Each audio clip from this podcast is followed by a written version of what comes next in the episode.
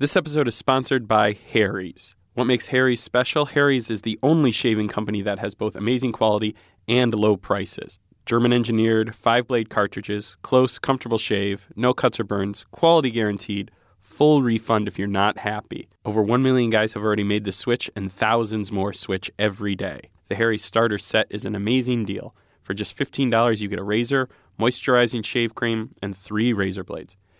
Harry's doesn't like to discount because their prices are already really low, but we've worked out a special offer for you guys.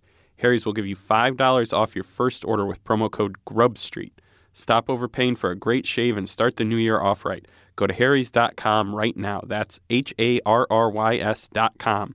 Enter code GRUBSTREET at checkout. Can we do just like nothing but cocktail podcasts now? Like basically like nothing but this. This is the best podcast I've ever done. I don't know what's a better podcast than this podcast. this is like a number one top 100 podcast.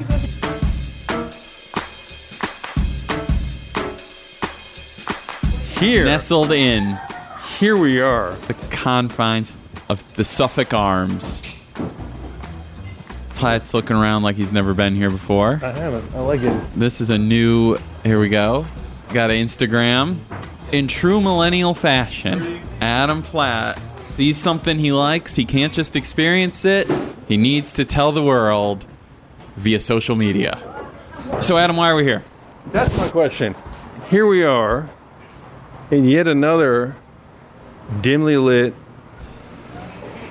twee faux ye olde bar of the whiskered people. This is not what this is at all. Why are we here? I was told that the age of the old fashioned and the shake, shake, shake, shake, shake, and the suspenders and the bogus ye olde gimlets was With all due as respect- dead as the pork chop. With all due respect, I would say you're misreading the landscape a tad.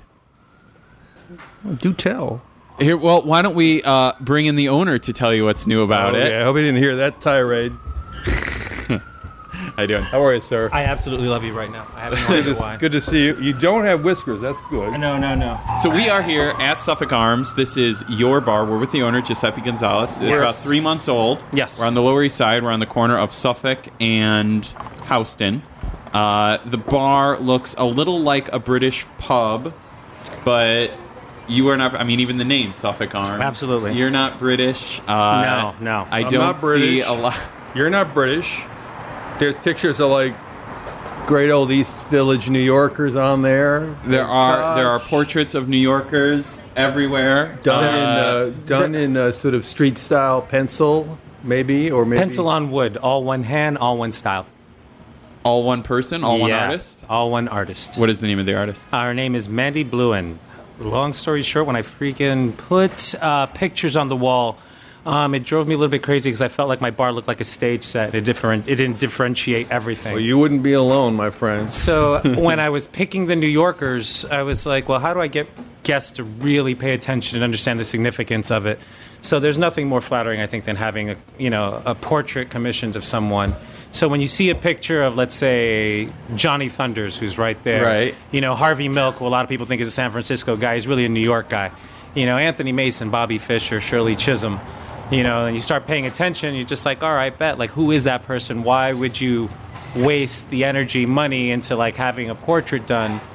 I want you to know that they mean something. Like, long story short, everybody talks about like New York in terms of like, oh, well, I love this neighborhood, I love that neighborhood. To me, what makes New Yorkers New York great are New Yorkers. So Plain and it's, simple. it's fair to say that this bar, I think even when you opened, you were very vocal about, you know, you want to be a part of the fabric of New York. We're not just a bar that's opening. You know, we're Yeah. here, we're in the city. And we wanted to talk to you today about it because obviously you are known for, I guess, your uh, the prowess with cocktails. here. cocktails are the focus here. And the cocktail is sort of the quintessential New York creation, right? I mean, they were invented here. And so, you know, it kind of it all speaks to the fabric of New York. I mean, it's part of our cultural fabric. I mean, a Puerto Rican guy opened up a bar on the Lower East Side that looks like an English pub, and I always joke with people. I'm just like, well, let's think about it even. Let's think. Let's go even deeper. okay, the English invented the bar, so when you go to an Irish pub, it's really a copy of an English pub. You go to the Scottish pub, it's a copy of the English pub. You go to McSorley's, which is, I think, the oldest bar in New York. That guy McSorley did not invent that style of the way that bar looks. He took it from someone else. So what I basically did was take the template, you know, a, a long-held tradition of copying this one style that everyone's familiar with. That and it doesn't matter if you're young, old, white, black, Asian, Latino. It doesn't matter if you're gay or straight. You know what I mean? Everyone is familiar with something that looks like this. So, I mean, like to me, like that's that to me is what a public house is. One thing I love about this bar that I think differentiates it from other bar, cocktail bars in particular, that you never see people actually take pictures of the exterior. It's always like some hidden bullshit. Uh, can I curse? Yeah. Okay. Oh, you It's can always- curse, my friend. Oh, whoa, we just hit the jackpot. it's always some hidden bullshit where it's like, okay, like take a picture of a drink, it's a secret password, it's hidden, you know, and there are bars that actually like, you know, have that legacy that, you know, that, that are great, it works for. But I want I wanted you to be able like at night I have spotlights all over her, flowers everywhere. You can see Suffolk Arms from 3 blocks away. Well, so, I mean, I think you'd both agree that we've reached a certain uh, richness, maybe over richness in the whole retro cocktail trend. It's been bubbling up for really the last 15, 10, 15 years. right? 15 year Milk and Honey was what? Mm, 2001? 2000, uh, I think 2000. The, the word uh, bartender has been replaced by mixologist. uh, there's a whole sort of uh, cliched uh, collection of things that comes along with your average speakeasy bar, which really started in New York. The, the, the, the, like everything, the fashion started in New York, and now it's spread around the globe. And so New Yorkers are sort of finished with this, right? There's a little bit. I mean, it's it's produced a, a new generation and a, you know a great sort of drinking renaissance. But like every renaissance, there comes a time when you have to move on. So is this like the second wave of something, or is this a continuum of something? I don't know. I mean, tell me if I'm wrong, but now as from an Well, I definitely think standpoint, Adam's wrong, but I don't know if you're wrong yet. Well, no. From an outsider's I, I, want you to Debatable, think I'm here. wrong. So let's. it feels like there was that that wave of you know there was Milk and Honey, there you know Little Branch, Flatiron, Pegu, those places, and it's now like the people who came up in those places are now branching off and opening their mm-hmm. own. So you're seeing not just this you know kind of the as as Adam would say the ye old aesthetic, but you're seeing someone. You know, you're seeing people putting their spin on that. So, so that's sort of So the the ye old basis of and the the ye old. It's not even. I think it's. I don't know. You, you're the one who owns the bar, but I mean, I mean, to answer your question, I mean, I've been I've been doing this for like, 16 years. I've been cocktail game for 10. And if anybody asks me, "Is this done before?" and I'm like, ah, I don't really fucking think we've even started. I think a lot of the way people think of like cocktails or cocktail bars is fictional. Like if you were to talk about like let's talk about the greatest prohibition bartender of all time. I think we use the stereotypical mustache guy with arm garters who looks like a hipster but not really a hipster. You know, the greatest prohibition bartender of all time was a woman. She's right there. Her name is Texas Guinan. You ever see Star Trek? Remember Oh. Whoopi uh, Goldberg? Her character's name was Guinan. She used to call her guest suckers. She used to own a place called 33 Club. You know, all the great bartenders during Prohibition left to Europe and whatnot. If you wanted great drinks, you didn't do it during Prohibition because they were shitty, because you were basically drinking bootleg stuff. If you wanted a really great cocktail, you'd have to go up to Harlem. Your bartender would be black, and it would probably be the Cotton Club or one of the old jazz clubs, and those were all mafia owned. Like, there's always a story behind the story, but these are things we don't talk about. Why But- do you think that there is this sort of fascination and this this compulsion with people when they're drinking, when they're going to a nice bar to look backwards, to try and kind of recreate a specific time, a specific place? Like, what's the romance of that? Well, at the same time, they want a bartender, probably, who's offering something that they've never had before. I mean, like, the quality of the cocktails, I think, now is better than any other time in history. So if you're trying to recreate something in the past, I'm just like, oh, we make it better now. We have access to better information, better ingredients. We know more about our spirits. Or we have different relationships with who distributes. We can go straight to the fucking distiller now and tell you, like, your shit sucks. You need to fix it. Or like, this is amazing. How do you do it? And we go there. Like bartenders never had this relationship before. You know, but there's also that weirdness where it's just like a lot of the times you're going in and it looks like a stage set. People don't make eye contact. You know, and I, and I've been pers- people are just like, oh, Joe, you're rude. I'm just like, no. When someone talks to me, they fucking look at me in the face, and you know, they start making the connection. Like this is the last bar. The bar is the last place where people have to connect. This bar is goes more towards your idea of what was intended. Um, God, where do I fit? I mean, if there's one thing I've started to notice, it's just like a lot of the ki- a lot of us that came up like ten years ago. we went through the whole like, hey, vodka is horrible, don't drink vodka. Now it's like, oh, we were kind of kidding. You know, hey, hey, that secret password you needed, yeah, that was that kind of sucked. Yeah, the fact that you can't talk to women at the bar, blah. You know what I mean? We want to create a safe environment, but we also think that's silly. Oh, the you know the rules. I think Right. like, hospitals have rules. You know what I mean? And we, I mean, like we're basically you know promoting a vice. So it's like being like a hospital is is kind of silly. We understood the intent, but now it's like, oh, I mean, I serve pina coladas next to Manhattans. I mean, I put a Jaegerita on the freaking menu. I think the one ingredient on there. Jaegerita. I know it's insane. It's, Jaegerita. gonna name my first daughter Jagerita. Oh, well. I'm gonna steal that We're from coming you. to the christening. But it's what I think on the menu I write open mind. Um, but I also have portraits of New Yorkers. I don't really tell people who they are. I want you to ask.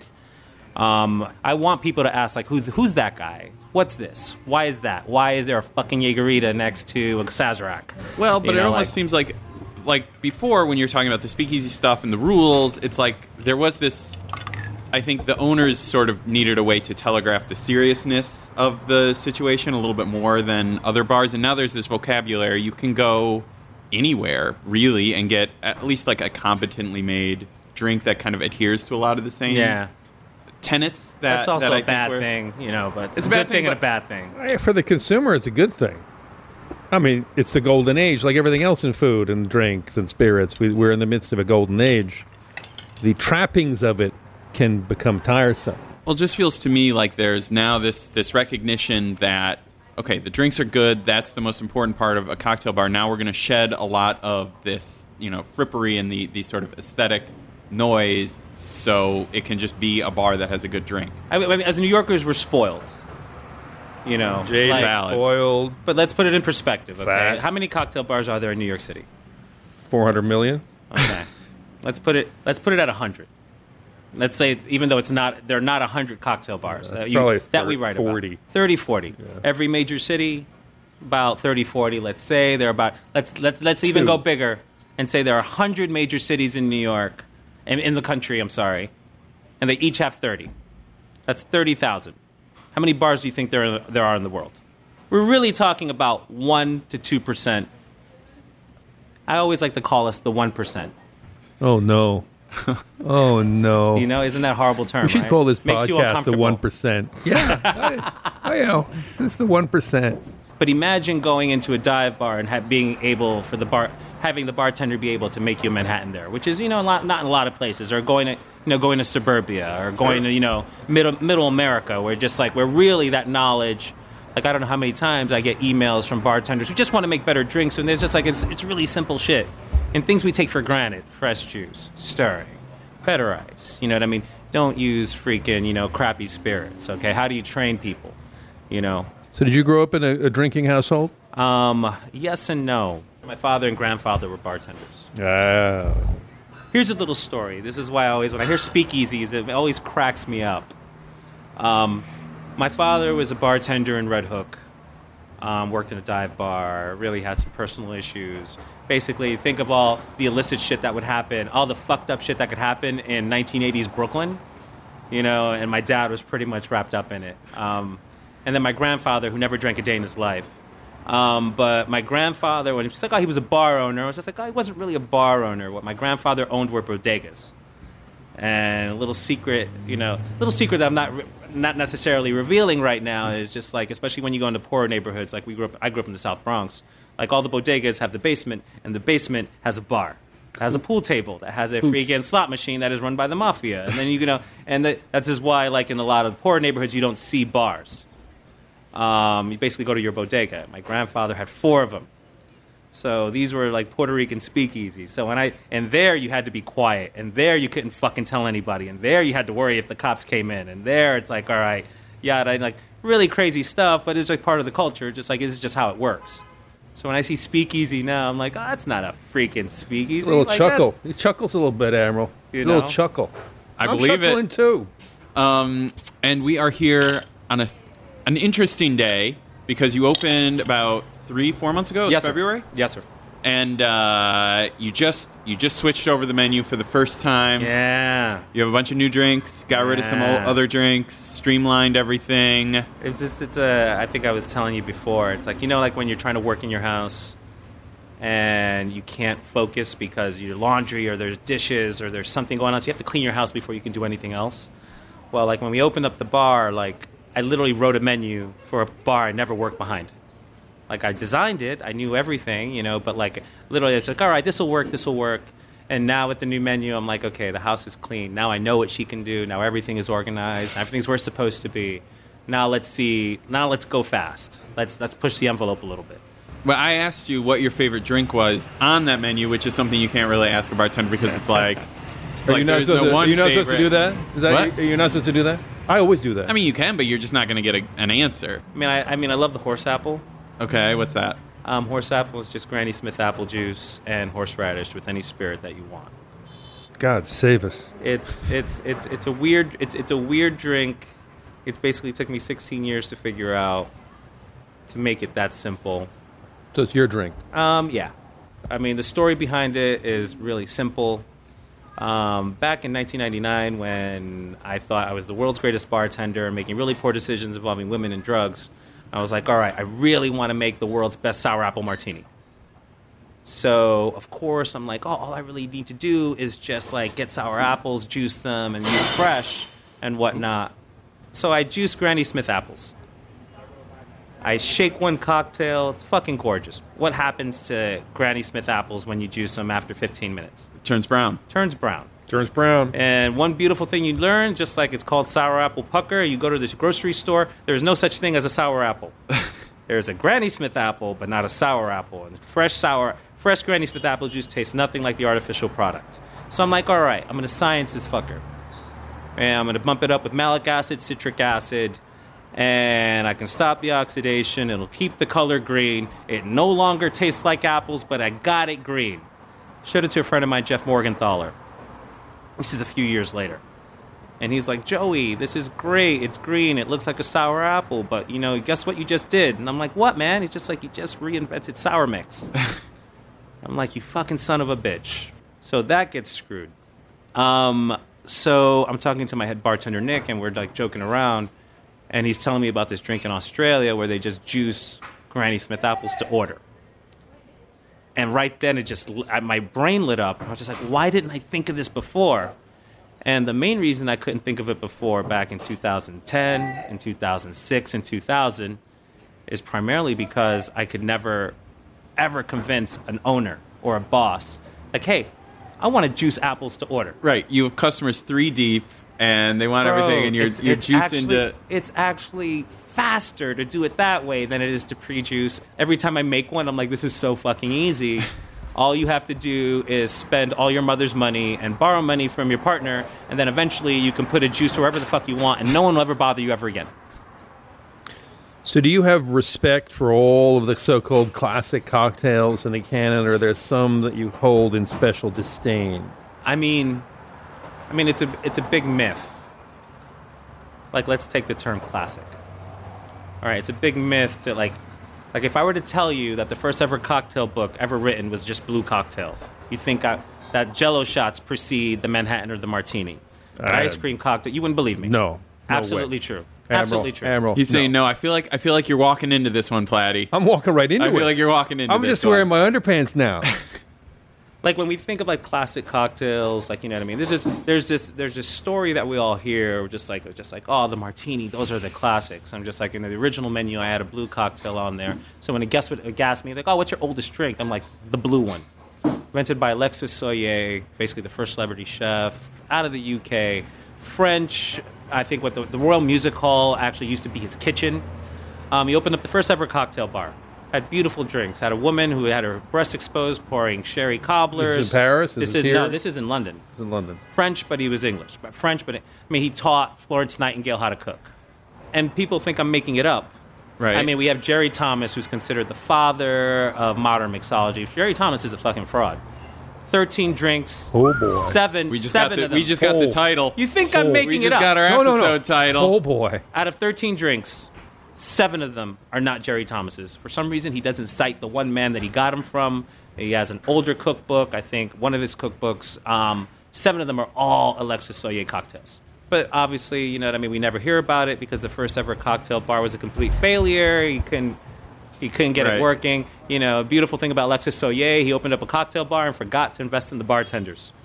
You know, it's just like, oh, I have a cocktail menu, you know, but I have nobody to execute this menu and Can- nobody gets it. Like, Can you we? know. Could you, you seem like a very scholarly individual. Can we get a little, a, a short little, um, uh, just a sort of a, a little primer or a little little lecture on what the word cocktail, where that comes from? I mean, now, now you're going to need to get Wondrich No, no, no. in there. I mean, I've heard can- different stories. Just for the purposes of this, we don't we don't need the great the great. Just for our listeners so they can get educated. Um, I think he found the first one in 1806. I think it was.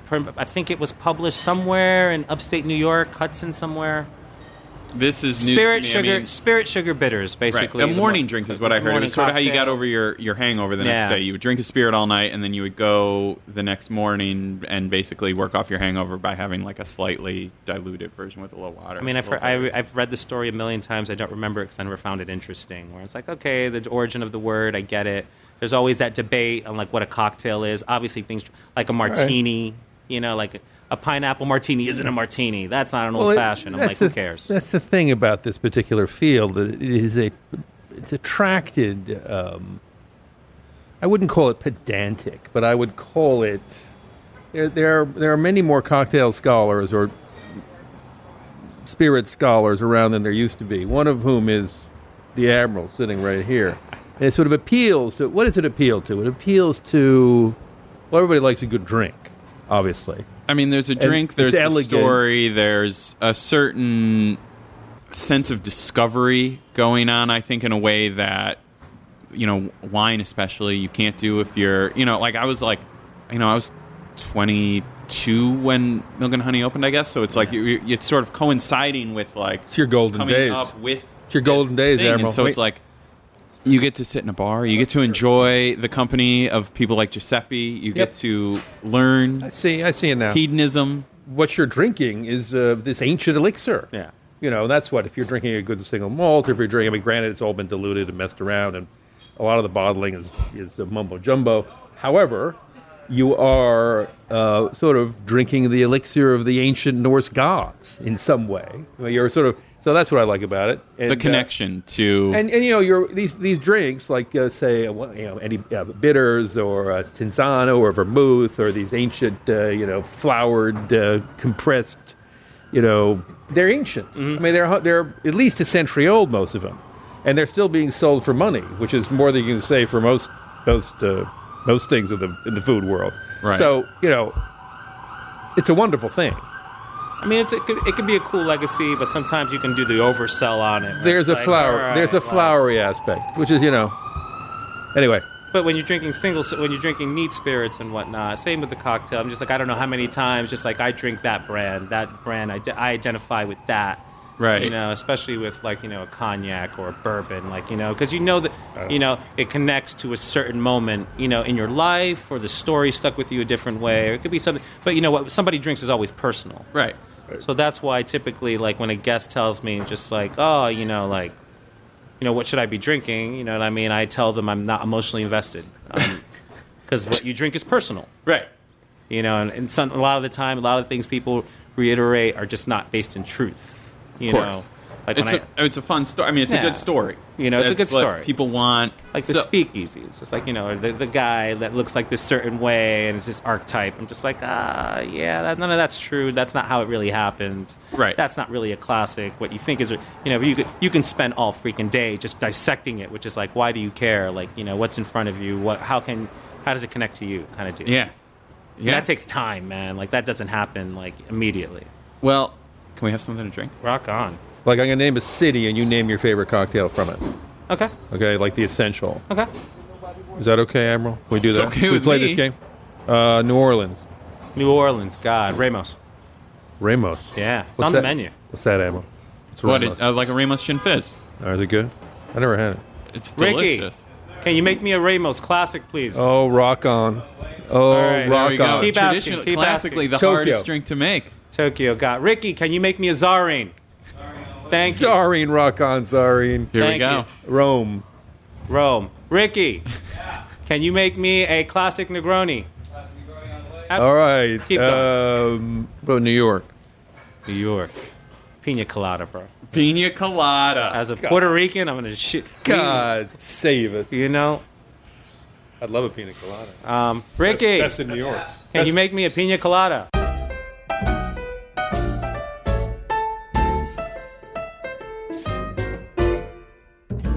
Now let's take a minute to hear from our sponsor, Harry's. Harry's is the only shaving company that has both amazing quality and low prices. I think any guy who's ever been to a drugstore to buy razor blades know that it's sort of a hassle. They cost a lot of money. You have to like open that weird plastic alarm thing that tends to go off, or they keep them behind the counter. It's just, it's a real pain. Uh, but Harry's cuts that out with its German engineered five blade cartridges that have factory direct prices. They cut out the middleman. Harry's ships right to your door, sells the blade at half the price of the leading brand. Over 1 million guys have already made the switch, and thousands more switch every day. Why pay $32 for an 8 pack of blades when you can get them for half the price at Harry's.com? The Harry's starter set is an amazing deal. For just $15, you get a razor, moisturizing shave cream, and three razor blades. Harry's doesn't like to discount because their prices are already low, but we've worked out a special offer. Harry's will give you $5 off your first order with promo code GRUBSTREET. Stop overpaying for a great shave and start the new year off right. Go to harrys.com right now. That's Harry's, H A R R Y S dot com. Enter code GRUBSTREET at checkout.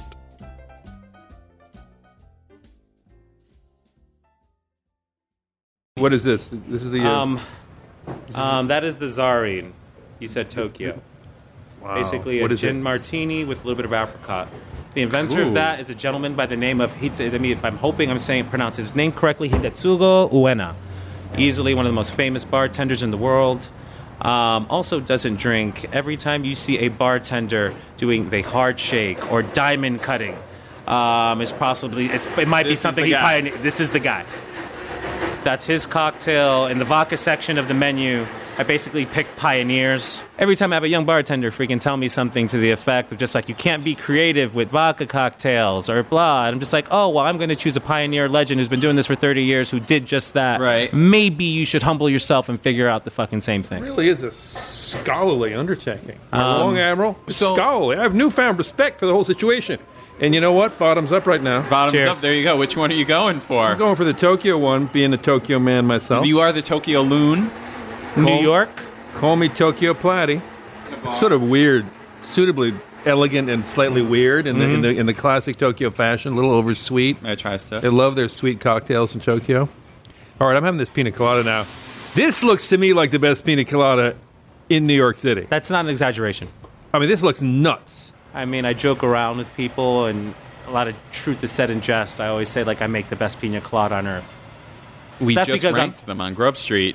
I believe you make the second best pina colada you- on and- Earth, and- according and to you our fu- writer. And you fucked up.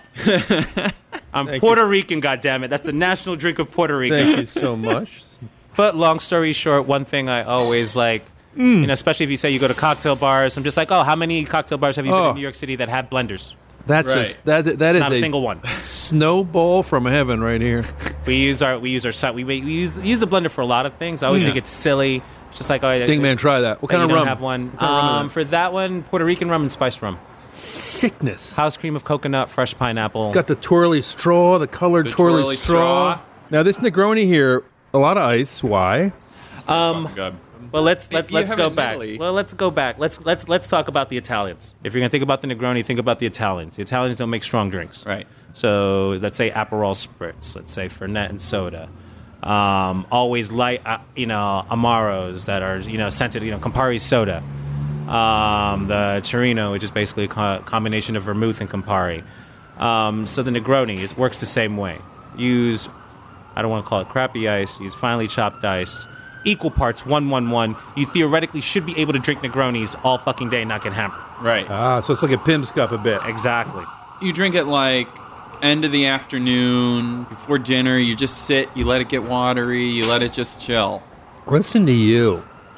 You know your There's nothing better than being in Italy and drinking a spritz or a, a Negroni before dinner. A couple olives. They give you a bag of potato chips. I don't know how many times I'd see a Negroni, and it's just like it's really strong. You can only sip one. This is a light and that. beautiful. You want a jug of those? It's just like you could like you were saying like before dinner. I'm like, I'll have a Negroni. You want a That'll be light. It's not going to kill your appetite. You know, the bitter settles everything. It works. Now, what is this beauty? I missed it. Oh, this is a Ramos Gin This is the Ramos Gin Fizz. Oh, famous. This is the uh, New Orleans. This is classically, notoriously the hardest drink to make in a cocktail That's beautiful. bar. So that's got the egg white in it or something. It's, It a, little, has. it's a flippy. It has egg white cream. The beautiful thing. really nice. This is where this is where I may or may. I, this is this is where I'm going to nerd out on you a little This bit we go. because I can't beau- talk about it without getting technical. This is a beautiful drink. Has orange blossom water. Listen to you, Admiral. Eyes wide, old. I do like a Ramos Gin Fizz. You never see them. A lot of guests always feel bad ordering it. Henry Ramos is the inventor of that cocktail. It's about as old as a Sazerac. It's a New Orleans drink. Um, but he used to have eight bartenders back there shaking the cocktail. It would be shaking for about 12, 15 minutes. And we have this beautiful thing called emulsification that happens, which basically glues everything together.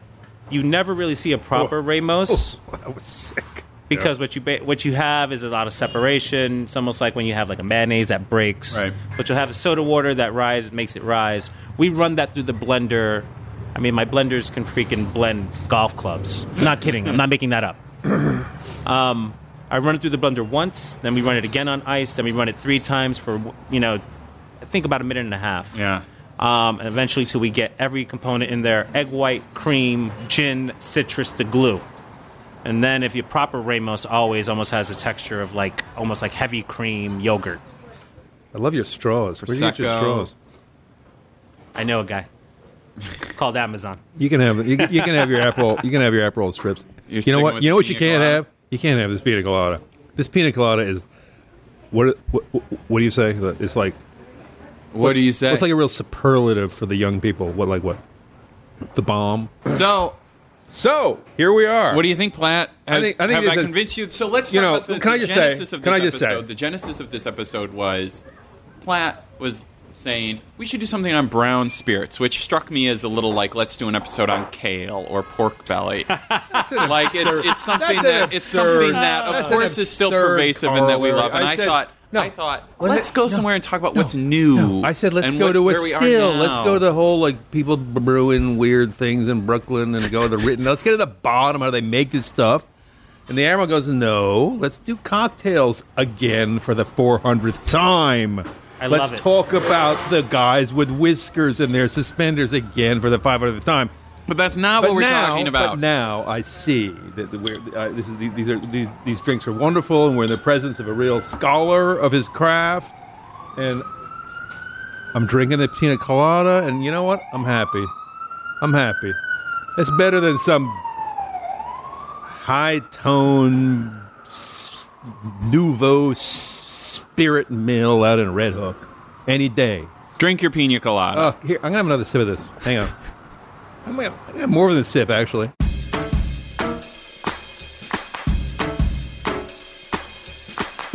Oh, I got a headache. so that's now. it.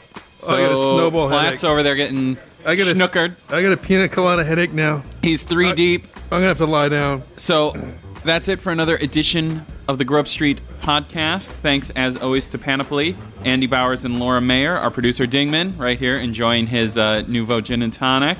He's also he's getting a little red in the face. Not Uh, red enough, mind you. and uh, listen to us again. Thanks so much.